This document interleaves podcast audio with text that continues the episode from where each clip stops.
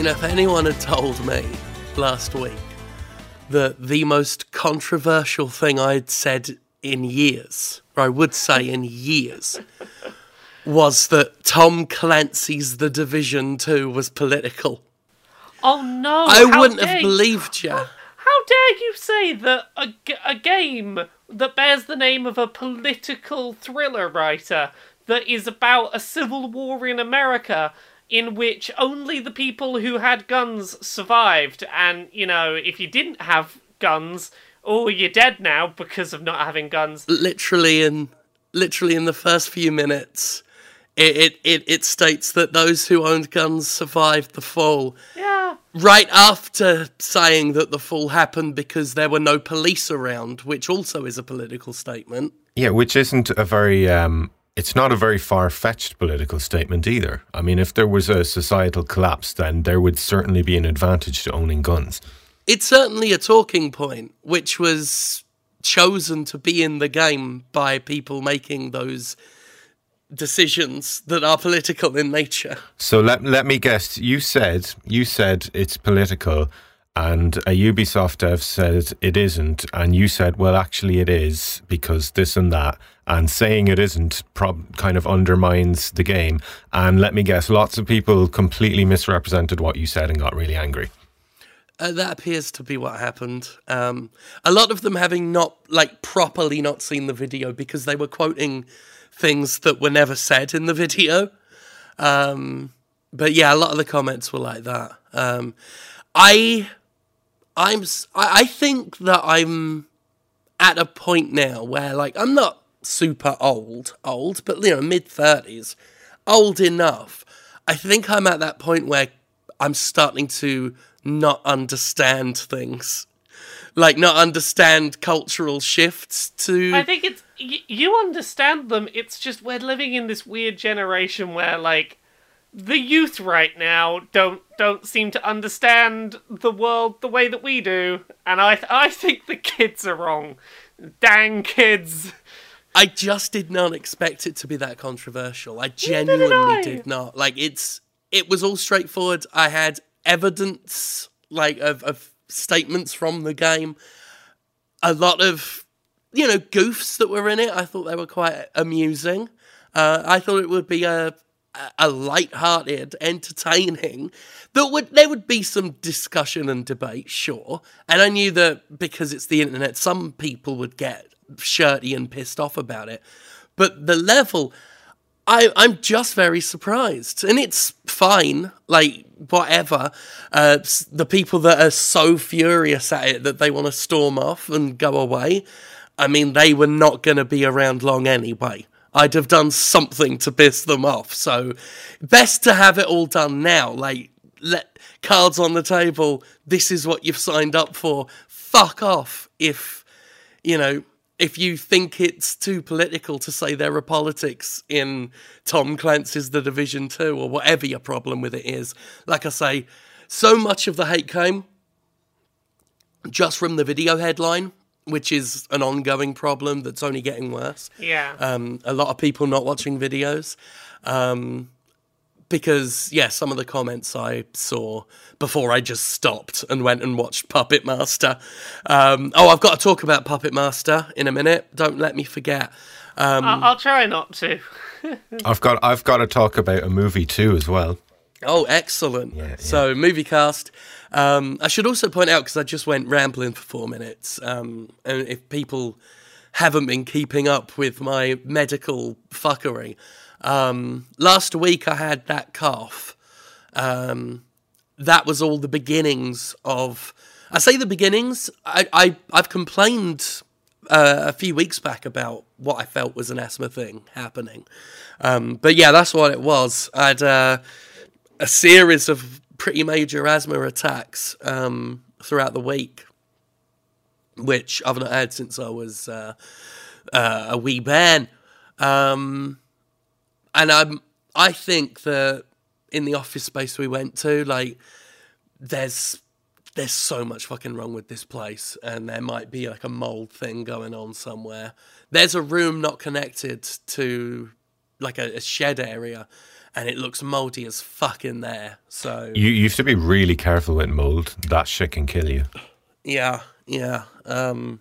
So yeah, that's all being looked into. No worries there. If you are getting sick and there's mold near you, you need to go to a doctor, because that's that can be much more serious than people actually realize. Oh, definitely. Yeah. I would, if it wasn't separate from the house, I'd be a lot more worried. Mm-hmm. We lived in an apartment before, and it was a shit building, and it used to get very damp, and we used to kind of try our best to clean the mold off, but we went into the neighbor's apartment after they moved out, and literally the entire fucking four walls were black. Completely pitch black. The place we lived, like, a couple of houses ago, one of the rooms just had, like, this corner where black mould would go from, and we tried to get the landlords to get rid of it, and they, like, scraped it off and washed it off, and rather than, like, stop it coming through, they just sort of repainted it, and, like, 2 weeks later it's like, oh, there's black mould again. Hooray! Yeah. Because preventing it actually would involve, making the building better.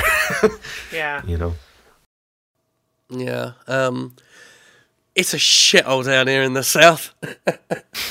Between that and the pollen and the weather going up and down, people out here, like down here, are sick all of the time. Everyone I know always getting sick because the weather is bizarre and everything is, all the infrastructure's fucked. But anyway, we'll all die early down here. No worries there. You'll all die early, sounding like Tom Waits. Yep. God's away on business. I did go to the doctor and everything, and they got all put on medicines and things, which is also why I might be sounding a bit sedate at the moment, because I'm on, like, cough suppressant stuff and all of that. But yeah, mostly fine now. Still wheezy, like there's still stuff and everything, and obviously the voice. But I'm not like, and I'm tired because it's been a week. It's been a few months, to be honest. But yeah. So that's that news. That's why my voice is weak. My throat isn't sore or anything. Your voice just it feels great. Your voice has gone on a holiday. That's all. Yeah, it's just decided to fuck off for a minute, but I'm sure it'll be back later. It does get better intermittently if I talk for a bit. It seems to ease it up a bit, so it might get a bit better later. I love how we were supposed to, like, help Jim by doing all the talking this week. It's now 8 minutes in, it's been, like, all Jim.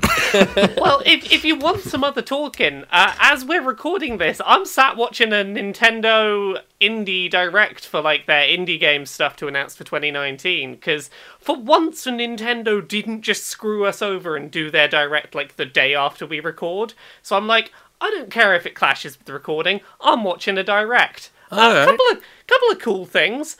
Cuphead's coming to Switch, which, like, say what you will about that game, that's a game that was, like, very heavily promoted as a Microsoft exclusive. It was . It seems like a perfect fit for the Switch, that one. Honestly, that's the thing. Like, I'm like, you know what? I might come back and play more of that. If it's on Switch, so that's coming to Switch, like, in the next couple of months, apparently. I got 15 minutes into that game before rage quitting. It's just too difficult for my clumsy hands. It's great, but yeah. It's the kind of thing I'd love to play in my lap while there's something else on the telly, rather than just, like, I'm frustrated because this is all I'm focusing on and I'm doing badly. Yeah, I let it intimidate me, actually. It's one of them games where the reputation precedes it, which can be helpful sometimes. Like, Demon Souls sufficiently intimidated me with its everything about it before I played it. And that made me approach it very carefully. From games are more fun when you feel intimidated anyway. Well, that's true. It's part of the whole vibe. Nuclear Throne just got announced for Switch as well, and that looks quite cool. But that's a fun old game, that shoot all the things Rami Ismail one. Nuclear Throne's very fun, yeah. That's Rami's game, isn't it? Yeah, that's Rami's one, Blambeer. Yeah. That's coming to Switch, apparently. Sorry, didn't mean to interrupt you there. I was just going to say that Cuphead I played and enjoyed it. But then I took a break from it, and then I think I just built it up in my head, and that it will upset me and I'll be bad at it, which I wasn't. Like, it was challenging, but I wasn't having a terrible time with it. Yeah. I was enjoying it quite a bit, but then I just sort of put it down and never got back to it. And another Vlambeer one just got announced that's like a new one. It's called Ultra Bugs, and it's some kind of top-down space shooter thing. It looks quite cool. Apparently that's coming this year. Mm. Sorry, yeah, there's just some cool things that are happening. So, hooray, more games on the Switch. Loads of stuff happening on the Switch all the time. Anyway, where were we? Oh, right, yeah. Right, I rudely interrupted you. I watched a film, right? Oh, yeah, what was your film? I watched a film Monday night, right? Because, like I said, I decided after a while to just be like, right, that's enough internet for me today. I'm going to go watch Puppet Master. So I watched the original Puppet Master, which I'm never not shocked at how bad it is. Like, I love Puppet Master for the puppets. Like, they're really fun monster designs, but my God, it's utter nonsense. All about psychic powers and wizards and shit. But anyway, I watched the more recent Puppet Master film. And before I describe it or talk about it, if you're easily shocked or offended by anything, or even if you're just regular, like, levels of ability to take offence, right? Does that still exist nowadays? Just be careful. It basically, this movie needs all of the content and taste warnings under the sun. It was called Puppet Master: The Littlest Reich. Ha! Hmm. And ha! Correct me if I'm wrong, but in the original Puppet Master films, the titular Puppet Master, André Toulon, if I remember the name right, was persecuted by the Nazis. And like some of the puppets were designed based on like Nazi officers and stuff. You knew there's like ridiculous amounts of backstory in the dozens of films that they make. But in this one, it's the opposite. And André Toulon is a Nazi who used puppets to perpetuate the Holocaust. It's so weird when, like, remakes completely, like, flip in that kind of way. Like, the one that jumps out to me from recently was Heathers, where originally it was about the exploitation of minority groups and, like, trying to get revenge for the fact that, like, these people in the majority were being horrible to you because you were in a minority group. And then the remake of Heathers is completely like, no, those LGBTs are really, subjecting us with their getting all rights, and now we're being bullied for not being gay. That sounds wild. It's weird when those kind of things just get flipped for no reason. Films are weird. Puppet Master: The Littlest Reich is weirder than most films. Yeah. Being that it's a film about literal Nazi puppets that commit puppet hate crimes. I couldn't believe what I was watching. And I'll tell you what the turning point was. Because this had to modernise everything. It wasn't just the regular puppets. Yeah. They had other sorts of toys, like a mechanical toy. And one of them was a robotic-looking puppet with a propeller for a hand. So this fella who has the puppet goes into the bathroom, takes out his lad and starts pissing. The arm with the propeller on it raises on the robot, starts spinning around, and it gets up. It's a fucking drone. And it performs a literal drone attack, flying into the bathroom, using the propeller to cut the man's head off. The man's head flies in the air, lands in the toilet bowl, the body starts pissing on the head. I mean, that sounds pretty awesome. That sounds like early Peter Jackson style. I just don't know how to mentally process that. The movie is another level. Like, if you want bad, very tasteless, very edgy fucking shit. I mean, I just... It's... It... It... Oh, God. I remember more things as I talk about it. One puppet has a body like an accordion and like suction cup legs and a tube for a nose. And it jumps on someone and just starts squeezing up and down and pumping their blood out of its nose. Ooh. And these are the things I'm describing that aren't the really tasteless shit. There are some kills that are just... I mean... You want to talk about Peter Jackson? Yeah. It's that level. It's just I can't recommend anyone watch it. Are we talking like as bad as the bit in Braindead where like the baby climbs up inside the guy and like splits his head open and climbs out? Yes, in fact. Or the guy's intestines falling out and becoming a separate zombie.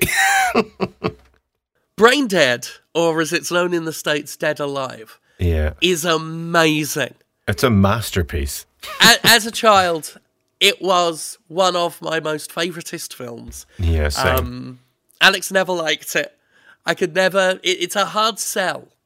But if you want splatter, like bad taste splatter movie trash, but like the good kind of trash. But funny and knowingly funny as well. Yeah, it's... Again...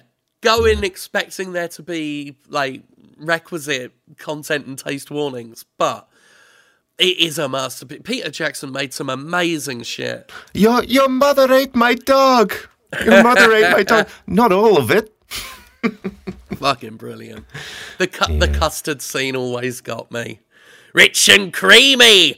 Just the way I like it. And the priest, I kick ass for the Lord. We just had cool game announcement just happened. Did either of you play Crypt of the Necrodancer? Yes. It took me a moment to remember, but yes. Yeah. There's a new game with better graphics by that team that appears to basically be Zelda licensed Crypt of the Necrodancer. All right. Called Cadence of Hyrule. And it is another of those, like, jump, like move in time with the music, move through the dungeons, beat stuff up kind of game, but with Link and Zelda as playable characters. Leverage that soundtrack. Like that's what I... Yeah. I always have time for a rhythm game based on Nintendo stuff. I love Donkey Konga. Yeah. I had this muted, so I don't know if it's... I assume it's got the Zelda music in there. It has to, yeah. Hey, it's a cool 16-bit Zelda Crypt of the Necrodancer. That's pretty cool. That would be absurd if they didn't have any... If it was all dubstep. No, it appears to just be, here is Zelda Crypt of the Necrodancer. Yeah.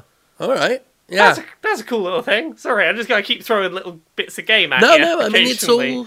It's happening as we record, not after the fact. But for once, we didn't get just screwed over by Nintendo, so... I want a rhythm game that has Toad's music from Mario 2. Yeah. Or Birdo. Oh. The other two things, very quickly. Double Fine announced some game called Rad, where it's like set in a very Fallout-y wasteland... You're seemingly sort of bringing some colour and life back to the environment as you go through it. It's lots of colours, lots of very vibrant neon colours being splashed in. What have they done with that game that's angering? Because it's a Double Fine game, so I need to identify which part of this process is going to make, like, everyone angry. So far, I can't see a thing that's going to make everyone angry. There's a cool thing where you can get mutated by different creatures, and now you're like half of you is an alligator fighting things. That looks kind of fun. Is that Tim Schafer's company? Yeah, that's the Tim Schafer company. You know, it'd be cool for them to make Brutal Legend 2, but like just as a hack and slash, not as an RTS. I would totally play that. I've never played that, you know, Brutal Legend. Like, for as much as everyone was talking about it, and I've seen it played. It's one of the most frustrating experiences I've ever had, because there's so much to love in it up to a certain point, and then it turns into an RTS about 5 or 6 hours in. I love the, like, 70-80% of it that is fun, dumb action game. I don't love the RTS. Yeah, because the RTS bits are so poorly explained and Yeah, once I heard that, I checked out. I think the RTS bits are worth pushing through to experience a relatively short. I can get through it in a few seconds. Put it on easy mode. Oh yeah, it is a fun linear action game that like I had some good laughs with. Yeah, with one of the best open worlds I've ever seen. Yeah, like so fucking cool. The art design in that game is second to none. Amazing, like all the heavy metal iconography, and they do it in this really cartoony way that's still really dark and edgy, but in a kind of humorous way. And my God, the soundtrack. I don't think there's ever been a soundtrack with as many cool songs on it as Brutal Legend. And then they had Lemmy in it, and Ozzy. You all right there, Jim? Oh, yeah. Like, yeah. Now that you've referenced the coughing, it's going to have to be in the show. Yeah.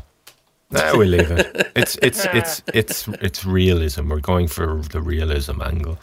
That's it. Yeah, this is raw. This is the acoustic version.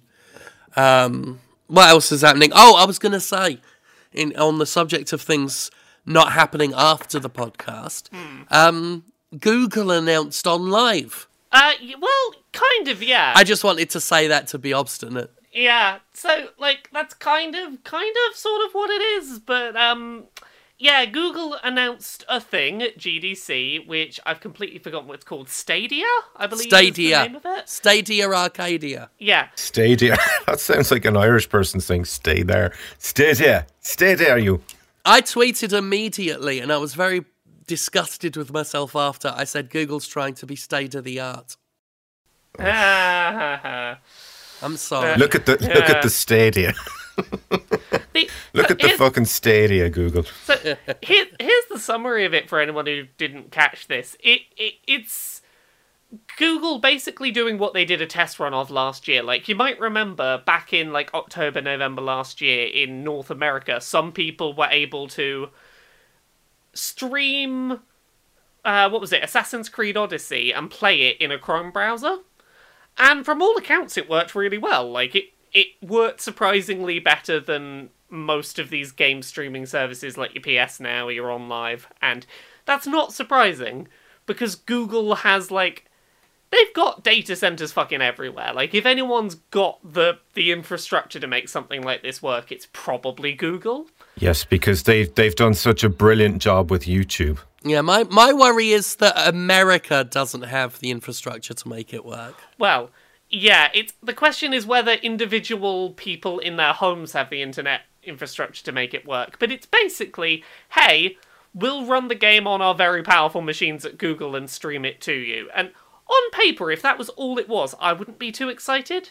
The thing that I think's might be kind of groundbreaking is some of the weird integration stuff they have with things like YouTube. Ugh. Well, okay, hear me out on this, Jim. The thing we need the least of is more integration with YouTube. And the thing YouTube needs the least of is more integration with other stuff as well. I think there's one thing that's really cool, and I'm going to get my point out. So... Currently, if someone wants to stream games in high quality on YouTube, you need a machine in your home that is powerful enough to run that game at good settings, plus a high enough upload speed on your internet to upload it at a high quality, which are two like reasonable barriers to people trying things like game streaming. One thing that they've got with this is because Google owns YouTube and they're, you know, running the game on their hardware, as well as sending you whatever quality of feed you're capable of having in your home. They can just send a 4K 60 frames feed to YouTube and have you streaming at 4K 60, even if you can only see it at like 1080x30 on your, you know, machine at home. Which is like a really interesting thing for getting streaming more accessible for people. I will say that from a work perspective, outside, like, I'm talking about like community shit when I talk about my worries about it. But when it comes to the productivity of being able to have access to footage of your gameplay that quick and that ready for YouTube, makes things like, you know, I do gympressions or I need B-roll for the Gymquisition. Anyone who makes content using gameplay footage, that's so easy and straightforward and good from a productivity standpoint. The thing I was thinking about with this is like, well, if they've got access to YouTube, Google Drive, things like that, the thought that I could, let's say I'm in a hotel somewhere and I've got enough internet to, like, watch a 1080p video, but I, you know, don't have a powerful enough machine with me to run a game, that I could record some 4K 60 frames footage using a remote machine and have it just, oh, okay, it's on my Google Drive now, I can edit the video on my laptop, I just couldn't play the game on there to get this footage. Like, there are things like that that are quite cool applications of that tech. Of course, the only caveat to all of this is the bit in parentheses that says, if it works. Yeah. And when it becomes the only way to monetize games on YouTube, we'll all be happy, won't we? Well, yeah. I don't see that being the thing. I don't see this replacing, like, console games or anything, but I think, like, this is the future that, like, a lot of the companies are pushing for, like, which should make you skeptical about it. Well, like, here's the thing. Sony's had PS Now for a while. It works so-so, whatevs. It's mostly older games and things like that.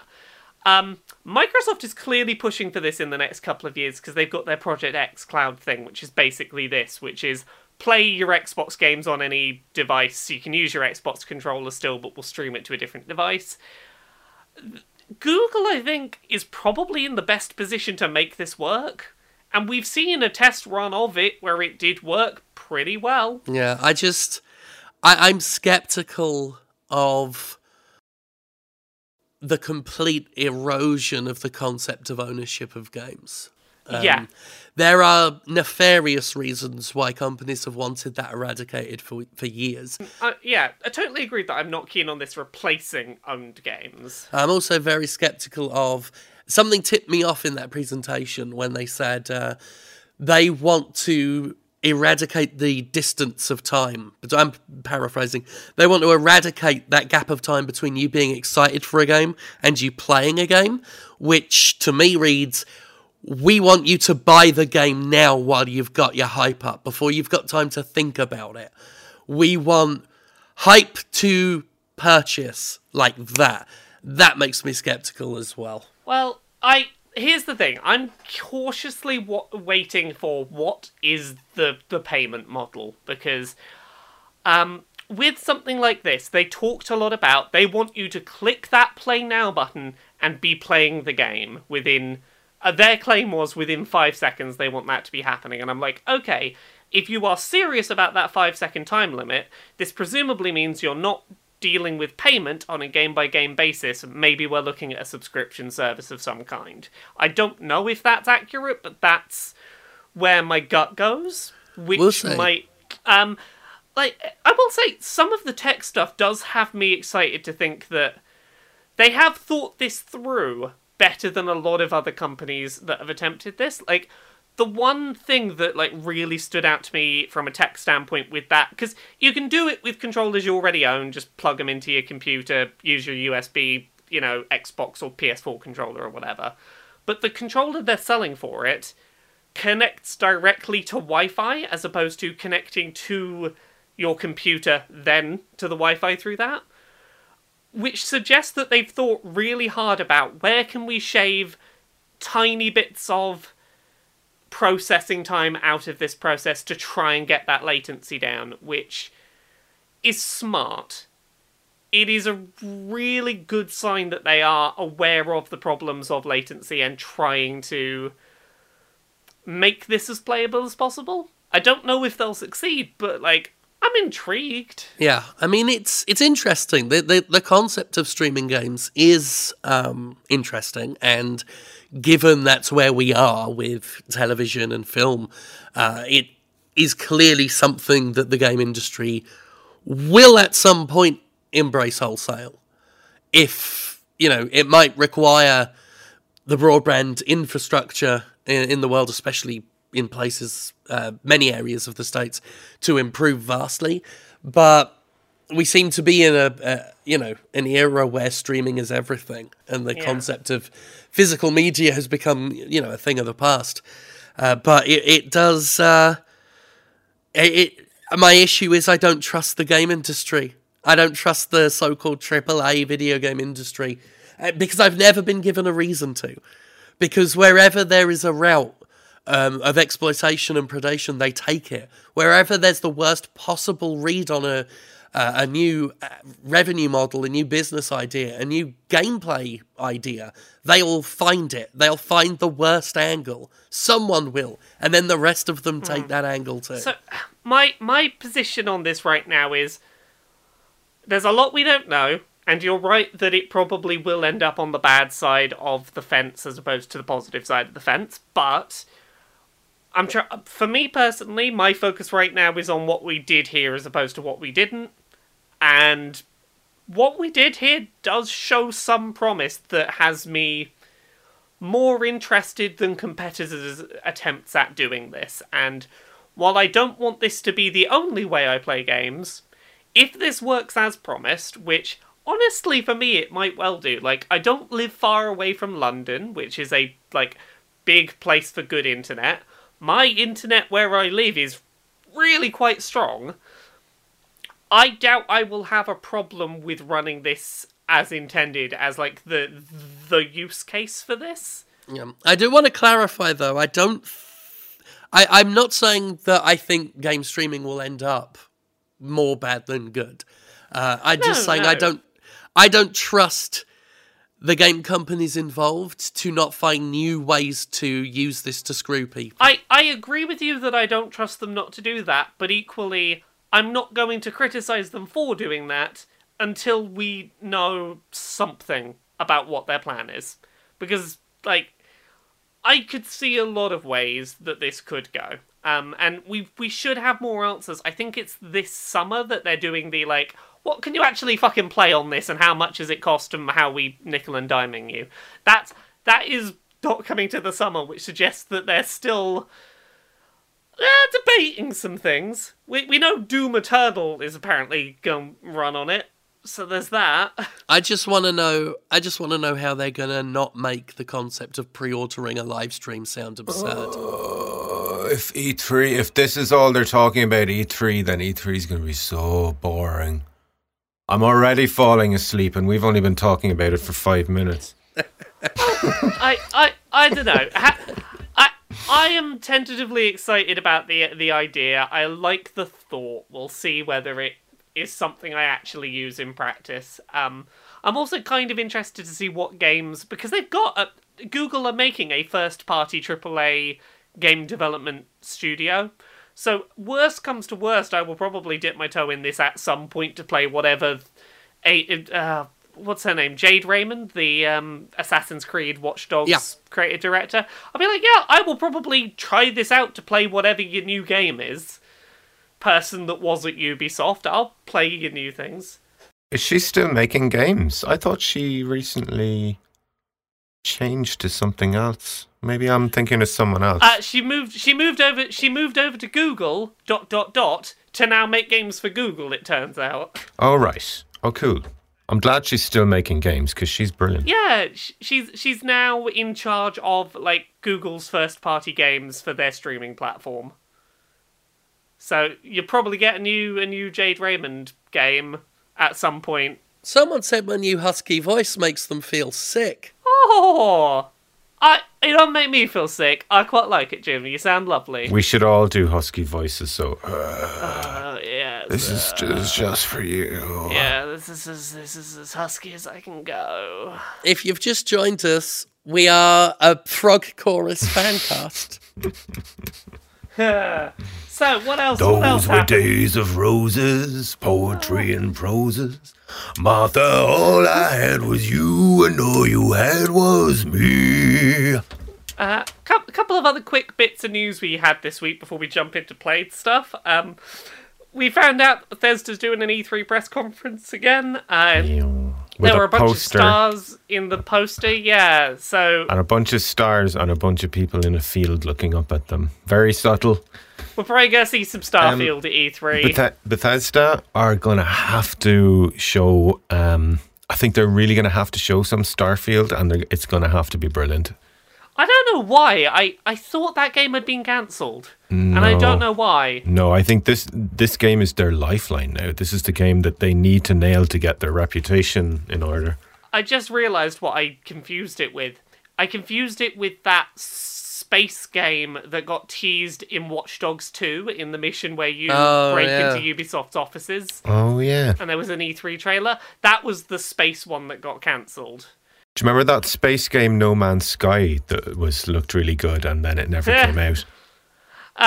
It's getting another big update at some point. They're doing something to add more multiplayer online to it. It's going to be the biggest new update they've done in months, blah, blah, blah, blah, blah.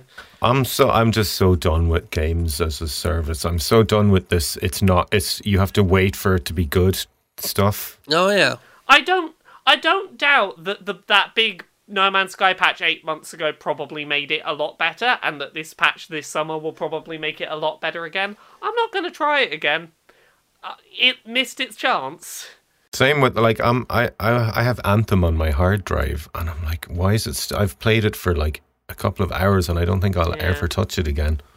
Gearbox have been teasing a bunch of shit for PAX East next weekend, including...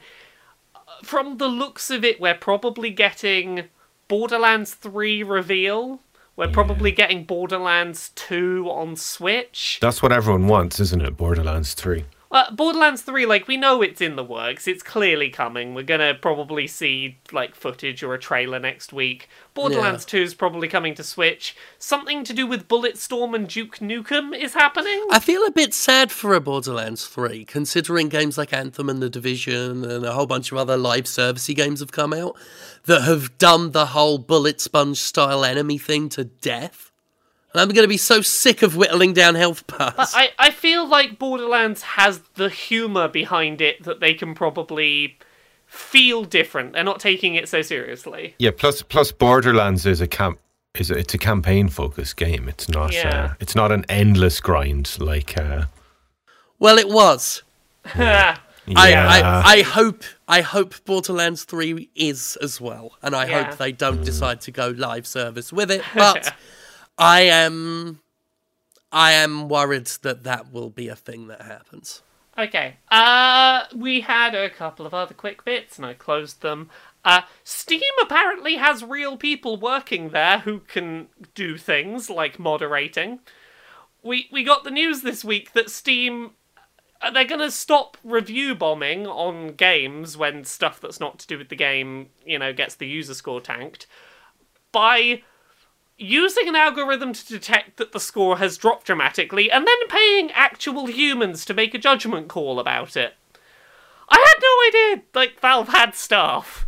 Because they haven't bloody acted like they have staff. No, yeah. Interesting that's the pressing thing. Yeah. They have staff, they're just too busy, you know, foaming around in their jacuzzis full of money. Well, like, if they've got staff, why not get them to, like, you know...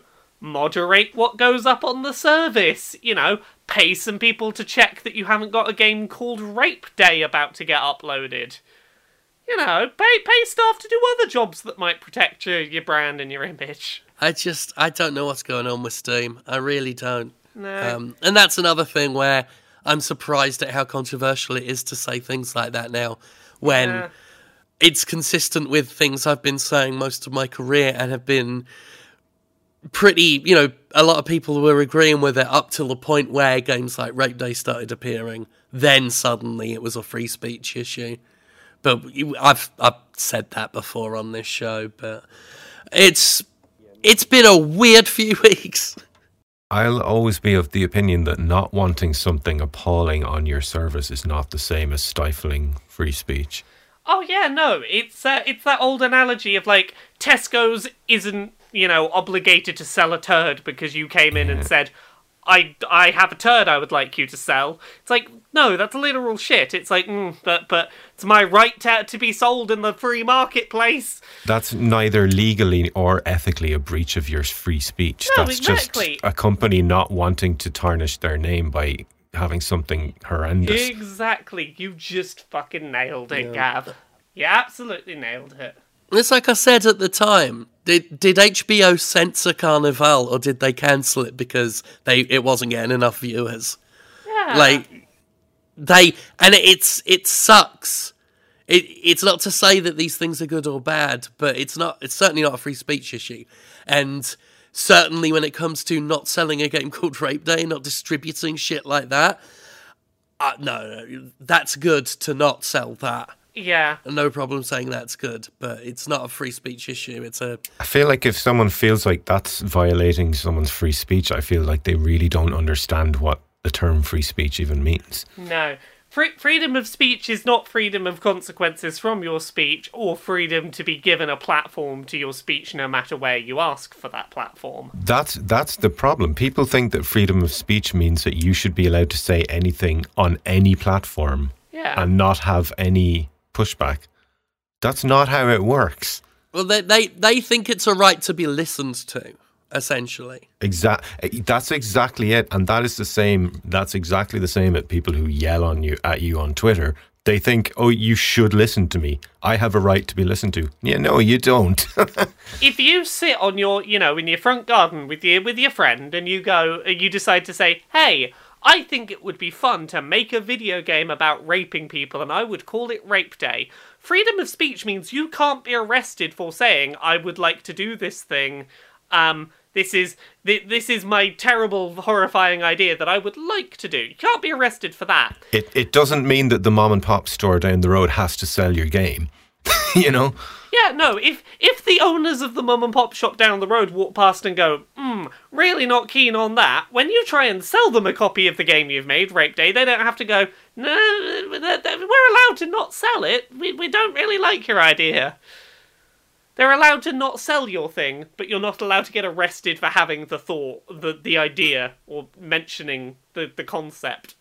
People think it's a violation of their free speech if you don't debate them. And or talk to them, or engage in them, and I've got this policy of, for the most part, like watching Puppet Master instead of getting into a fight. Like I'll read, like I'll quote out some really funny fucking comments I get, but certainly not to engage them seriously. I don't know that. It's pointless. It's completely pointless.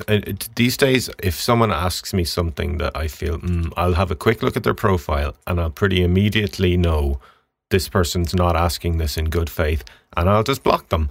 And then it'll be like, oh, I got blocked for asking questions. Like, no, you got blocked because your feed is a fountain of bile. Yeah. It's usually when I click on someone to look whether I should give them the time of day, and it's like, your entire Twitter bio is jokes about fake pronouns and laughter about how you're going to mock the libs and whatnot. I'm like, you're clearly not here to have an honest, good faith debate. Why should I answer you? Yeah. I just don't like Twitter these days. I only use it for work. I feel much more mentally healthy as a result. Even your thing this week, Jim, I tried not to pay attention to it because it's just too frustrating to watch all that. Totally in the same boat. Only other bit of news on storefronts is the Epic Games Store has laid out their roadmap for the next year, and if you're lucky, in a year's time you might have such basic features as a shopping cart to buy multiple items at once. Things like that. How does that take a year to implement? I don't know. They only got a search bar a couple of weeks ago. 3 months into having a store, they were like, oh yeah, here's a bar where you can type in the name of the game and we'll bring up the game if we have it. Did they really need... I mean, how many games are on it? 3? Yeah, that's the thing, isn't it? Should we talk about what we played this week? Because we're not really touched on much of that. We said we were going to talk about the Epic Store a bit this week. Just really quickly, I finally watched Mandy. Oh, yeah. The Nicolas Cage horror movie that came out last year. That is quite the spectacle. Oh, my God, it's so good. It was, Nicolas Cage was born to play this role. Like, he is phenomenal in this movie, and it has all the things to make a great Nicolas Cage movie, because it's kind of knowing, it's a little bit tongue in cheek, but it's still really, really dark and grisly and terrifying. Yeah. And oh my goodness, I described it as a deadpan hobo with a shotgun. Yeah, it's got that grindhouse thing to it, but it's got a more sincere edge to it. It's super dark, yeah, and it's got that. It's like the whole film, the way it's filmed and shot, and I feel like they used old kind of color filters and stuff, like not digital ones, and the whole thing looks like this psychedelic, trippy 70s movie. And the director's known for that. Like their last film, or their other well-known film, Beyond the Black Rainbow, is all long, tense shots of mostly, visual setup and that kind of dramatic, harsh lighting. And so creepy. It's funny because I didn't really care for Beyond the Black Rainbow. I felt it was too waffly for my tastes. But the Mandy, I was in love with that film. It's fantastic. The performances are amazing. Jeremiah Sands ranting and raving is creepy, arresting. There is a scene where he's ranting and it keeps morphing into Mandy's face over his, and it's one of the few times I've ever had to look away from a horror movie, not because it was gruesome, it was just freaking me out so much because it's so staring directly at the camera. And my god, the music alone is terrifying even without the context of the film behind it. It's such a good movie. Go and watch it if you like horrors. Yeah. Anyway, those Black Skull bikers are just the visual design is incredible. Yeah. And You Ripped My Shirt is up there with the best Nicolas Cage mimetic quotes. You ripped my shirt. You ripped my shirt. Hi. Where we want to go from here? What we want to talk about? Well, we didn't leave us much room to talk about Epic, but I don't know if we're that fired up like we were last week. Yeah. Well, all I was going to say about it is it's clearly missing a lot of stuff that it's going to need if it wants to stay competitive. Yeah, that's not. I can't dispute it, can you? I mean, it is what it is. I can understand that people were upset about the Metro thing because, like, it's a kind of a crappy storefront right now, and no one, and they've had security issues as well, haven't they? And we're getting more and more issues, like situations like this where a game has been announced for other stores, and then later, once people have already put money down for it, being moved to an Epic exclusive. The new game from the XCOM people, Phoenix Point, that was a crowdfunded game that people crowdfunded for Steam codes and GOG copies, specifically like the latter being for no DRM. And now people are being told, well, you can have an Epic Store code, or you can wait a year and then get a Steam code or a GOG code. And that's it's not a great situation. They're doing themselves no favours. It's a hard sell for the customer. I mean, that's... Yeah, exclusives is one thing, but... Yeah, they're forcing people to use their store, which gets them more users, but they're doing so at the expense of a lot of those users who are being forced to come use their store are doing so reluctantly, going, wait... Why can I now not use the store I planned to?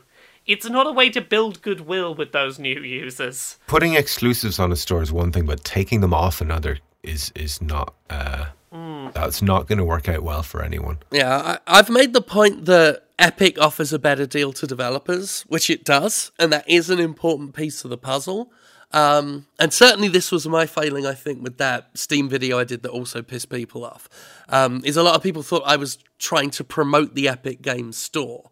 And my failing was I really didn't focus on the fact that on the customer side of things, the Epic Store is a tough sell.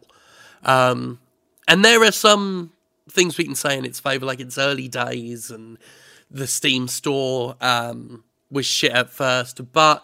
There is also that argument that there are lessons that could already be learned from Steam's early years, so don't repeat them. I want to say this as an independent musician, and I don't know how much this applies to video games, but getting a bigger share of the money sometimes isn't as important as getting more sales on a better platform. Like if someone told me, oh, you know, we'll give you 70% share while Spotify only gives you this much, but you have to not put your music on Spotify, I'd be like, are you fucking insane? Yeah, that's the other piece of the puzzle is waiting to find out how these games are performing. Like have they fucked themselves?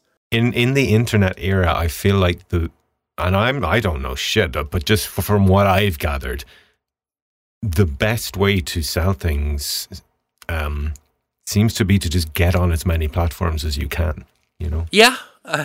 Not make yourself exclusive, unless it's something now like Spider-Man or one of those Sony exclusives that they kind of pay for and promote and all that stuff. Yeah.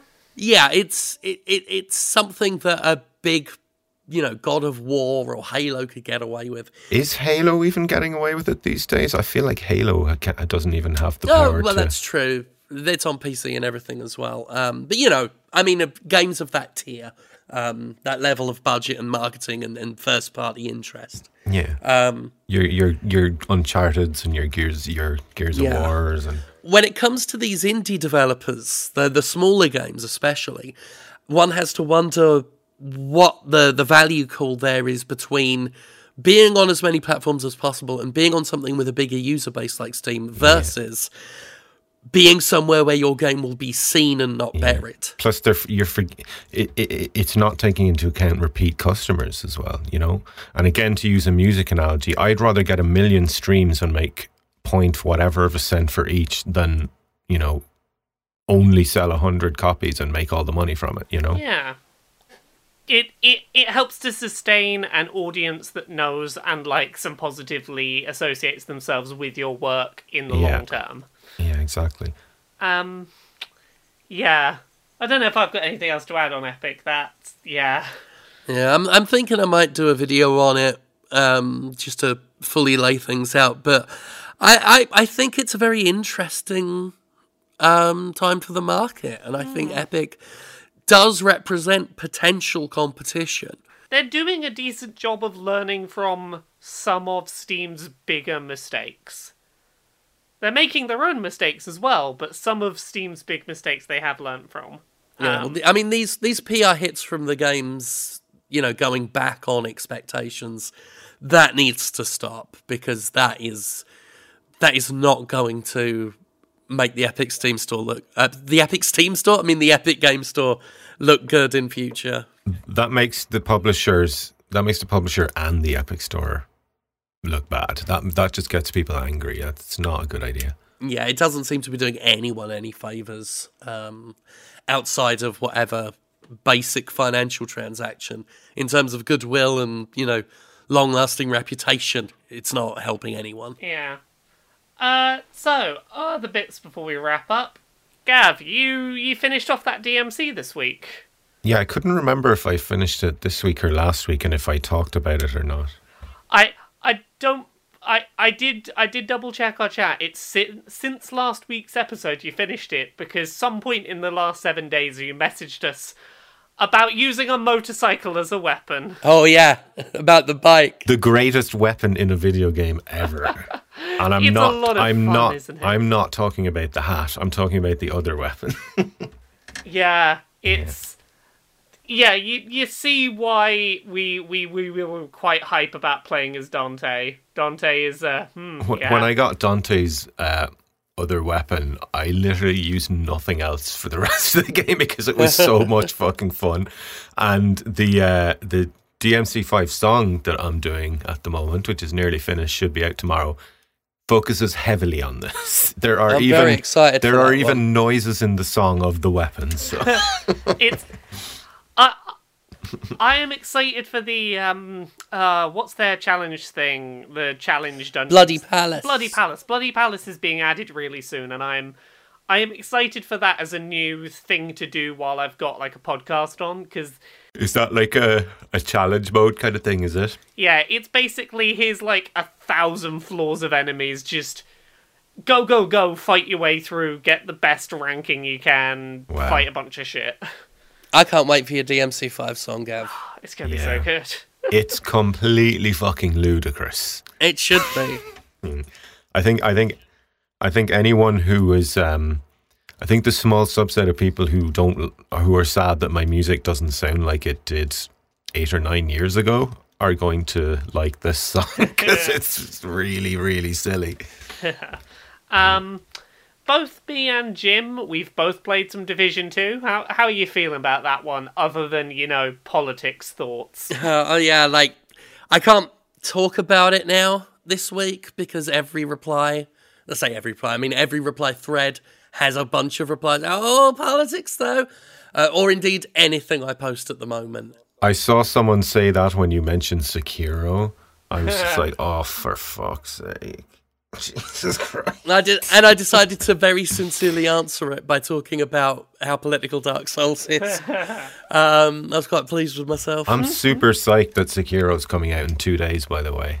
I know. Oh my God, holy shit. That close. Fuck. Yeah. Basically, this week's a waste of my time until Sekiro Day. It's that time where our listeners go, oh, God, a From game. There's going to be nothing but Sekiro for months. I'm scared of it. I arranged to have friends over for the weekend to play a bunch of D&D, and now I'm like, I could have just been a loser at home playing Sekiro instead. God. I'm scared of Sekiro. I'm scared it's going to ruin me. I'm scared it's going to break me. I'm scared of Sekiro as well because you can't level up and you can't cheese. That's why I'm scared. You can't cheese your way through it like I do with Dark Souls. I'm scared. I'm intimidated by this game. Yeah, but I'm looking forward to it. I'm looking forward to checking it out at last. From hasn't steered me wrong yet. Even their less best games like Dark Souls 2 are still really good. Does it say a lot about what I think of The Division that all we did was talk about Sekiro when I was asked what I think of The Division? Yeah, well, that was my fault. Sorry. That sums up my thoughts as well. I played it. I'd rather talk about, something else. Quite a few responses I've gotten when I'm talking about it is along the lines of, The Division is a good distraction until Sekiro. The Division is good enough until Sekiro comes along. And that's how I feel about it. It's fine enough. I've seen a lot of positive response to The Division. I could see how people would like it, but equally, I played it exactly until the moment that I got through my review code for Yoshi's Crafted World that I will be reviewing soon, and I was like, oh, I could play a little fluffy thing in a cardboard world. Okay, fuck off, you grey shooter. The Division 2 is... It's another live service. Its combat is interesting. At times it's really good. There's this tactical feel to it where you've got to, move cover and deal with enemies flanking you and try and flank them. Ubisoft make really good third-person cover systems. Yeah, they do. But it can also be really annoying because sometimes enemies will just spawn behind you and will just chew through your health nobody's business. I saw, I think it was Kirk McCalland from, who does he write for? Anyway, a games journalist posted a video of him walking the open world and enemies spawned right in front of him and insta-killed him. Literally spawned in his face. And one of the responses was, you probably just need to get better at the game. It's oh my God. I climbed up a ladder out of a manhole and the manhole was surrounded by enemies who shot me to death. I maybe could have survived if I didn't immediately go, nope, and try and climb back down the ladder. And then I got shot. And you get locked in an animation while you're getting shot at. And it's got those annoying enemies that you see in Far Cry as well. Even though it's a cover shooter and even though you could be really pinned down by enemy fire, there will be enemies that just don't care about bullets because they're computer game enemies. They got nothing real to lose. So they will just run at you and try and hit you with a stick. A couple of other things I played that I'll just very quickly rattle through.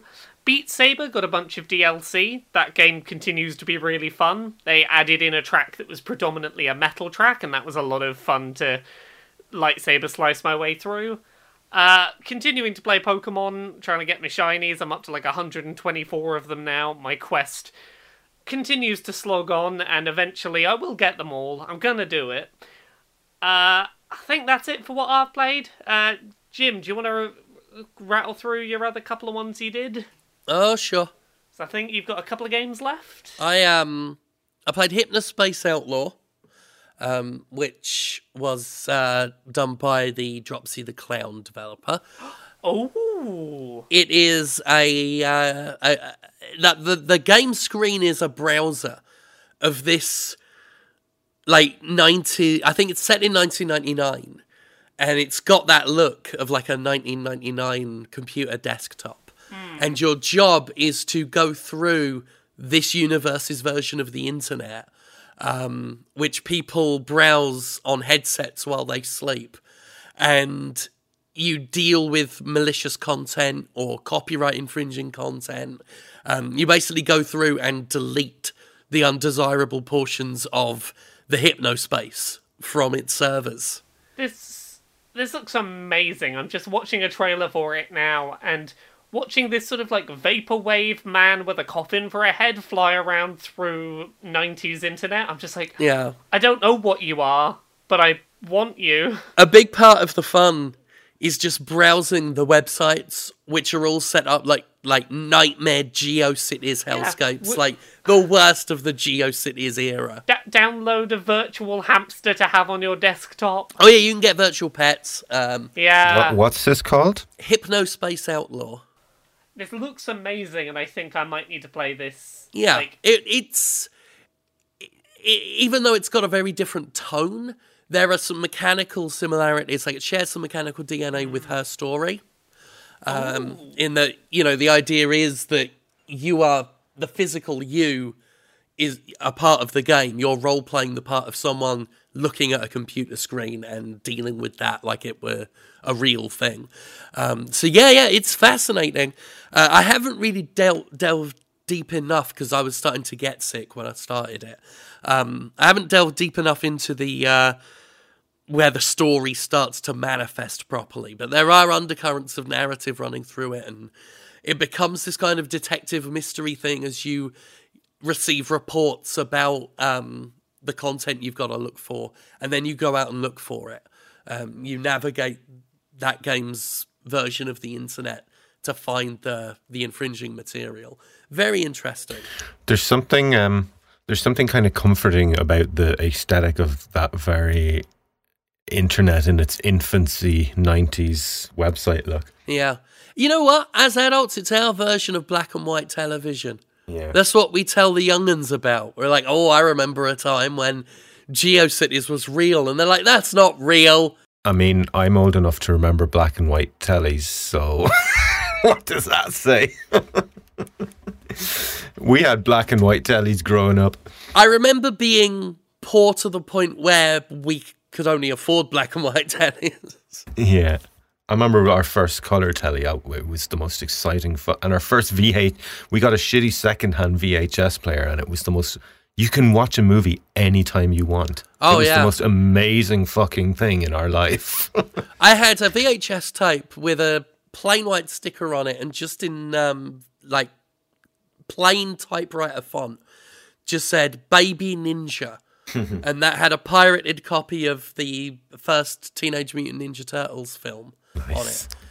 And I would watch it all the time, and I could barely make it out because it was so dark because of the recording quality. But I could tell that they had Splinter nailed up on that wall. Our Aliens and Terminator 2 VHSs got worn into dust, basically. That would happen. They deteriorate.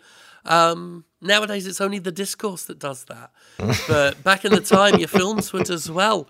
God, what a time to be alive. You'd tape things off the TV, and then when you'd rewatch it, you would fast forward through the adverts if you didn't stop recording and hit record. If you wanted to have the new song by the new artist, you'd have to listen on the radio and hit record on your tape when it got played. Yeah. And then you'd pray the DJ wouldn't talk over the end of the song.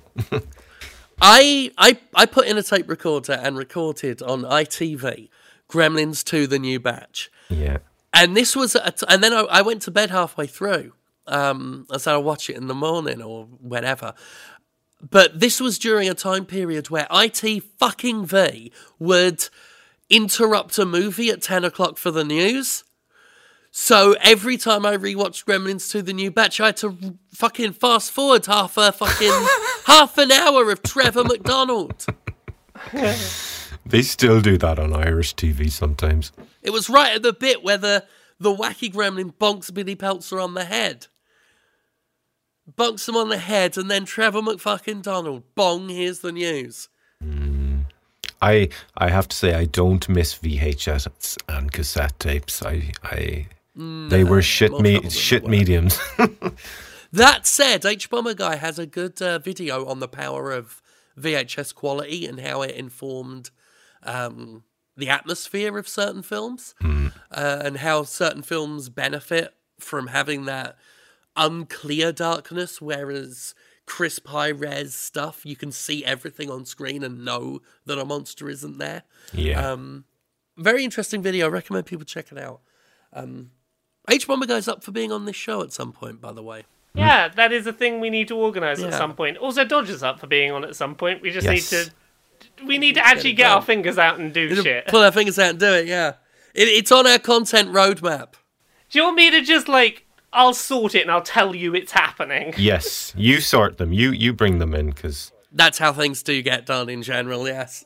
Yeah, rather than wait for, like, you to say, yeah, this is a good week, I'll just be like, no, she's coming on. Like, either of them's coming on this week. I'm probably on co-optional next week, so that would be a fun thing to do, to have me on that and then Dodger over to us. Okay, I won't wait for you two to confirm it. I will just tell you it's happening.